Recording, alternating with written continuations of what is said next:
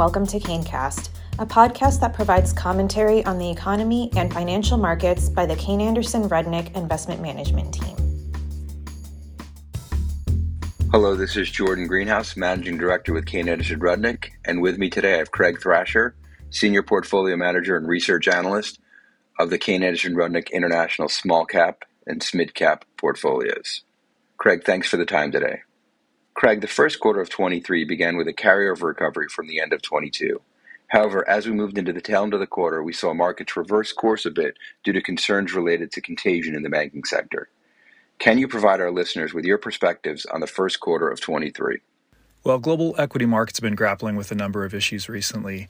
We've had central bank tightening, which in turn has been driven by high inflation which has then led to expectations of slower economic growth around the world and perhaps even a global recession as we headed into 2023. And I think, in real simple terms, that's what was driving markets in 2022. And so far in the first quarter, uh, early on, we started to see signs that inflation was slowing, which led to a relief rally in stocks and bonds. And then as the quarter progressed, we started to see inflation numbers come in and surprise on the upside.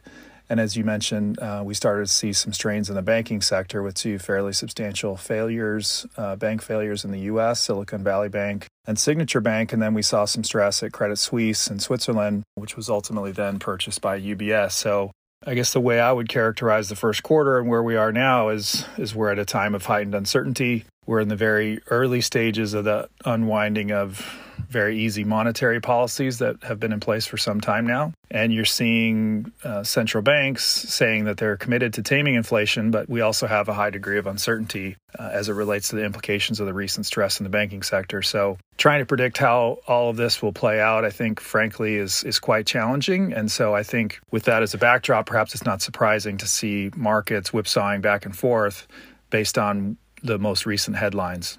Craig, from a sector and geographical perspective, can you provide our listeners with examples of some of the key portfolio contributors, as well as an example of a key detractor during the first quarter of 2023?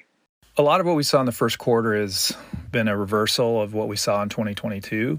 So, in terms of sectors in the first quarter of 2023, the best performing sector was information technology, worst performing sector was energy. Uh, if you look at 2022, energy was the the best performing sector and information technology was the worst performing sector.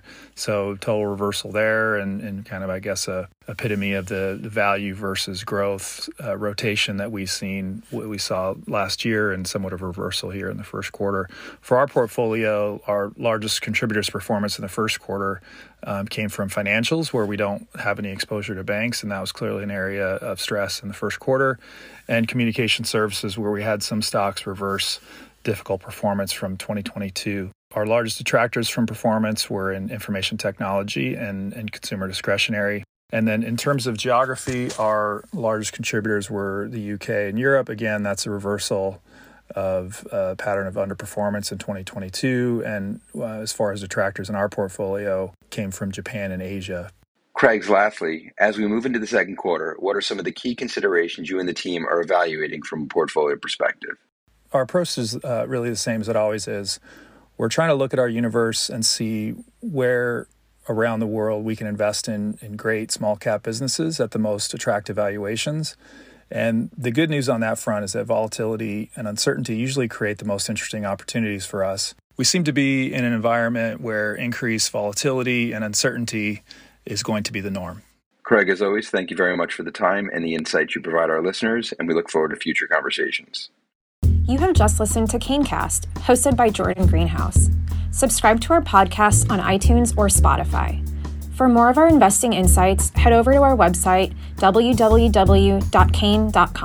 KayneCast is the official podcast series of Kayne Anderson Rudnick Investment Management. This material is provided as a matter of general information and is not intended to be relied upon as a forecast or research.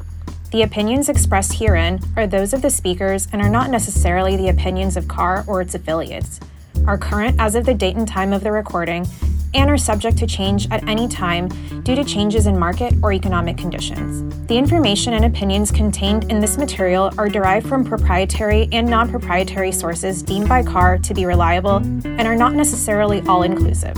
KAR does not guarantee the accuracy or completeness of this information. This communication should not be construed as an offer or solicitation to purchase or sell any security. Individuals should consult with a qualified financial professional before making any investment decisions. Reliance upon information in this material is at the sole discretion of the listener. To the extent any performance is discussed, past performance is not indicative of future results.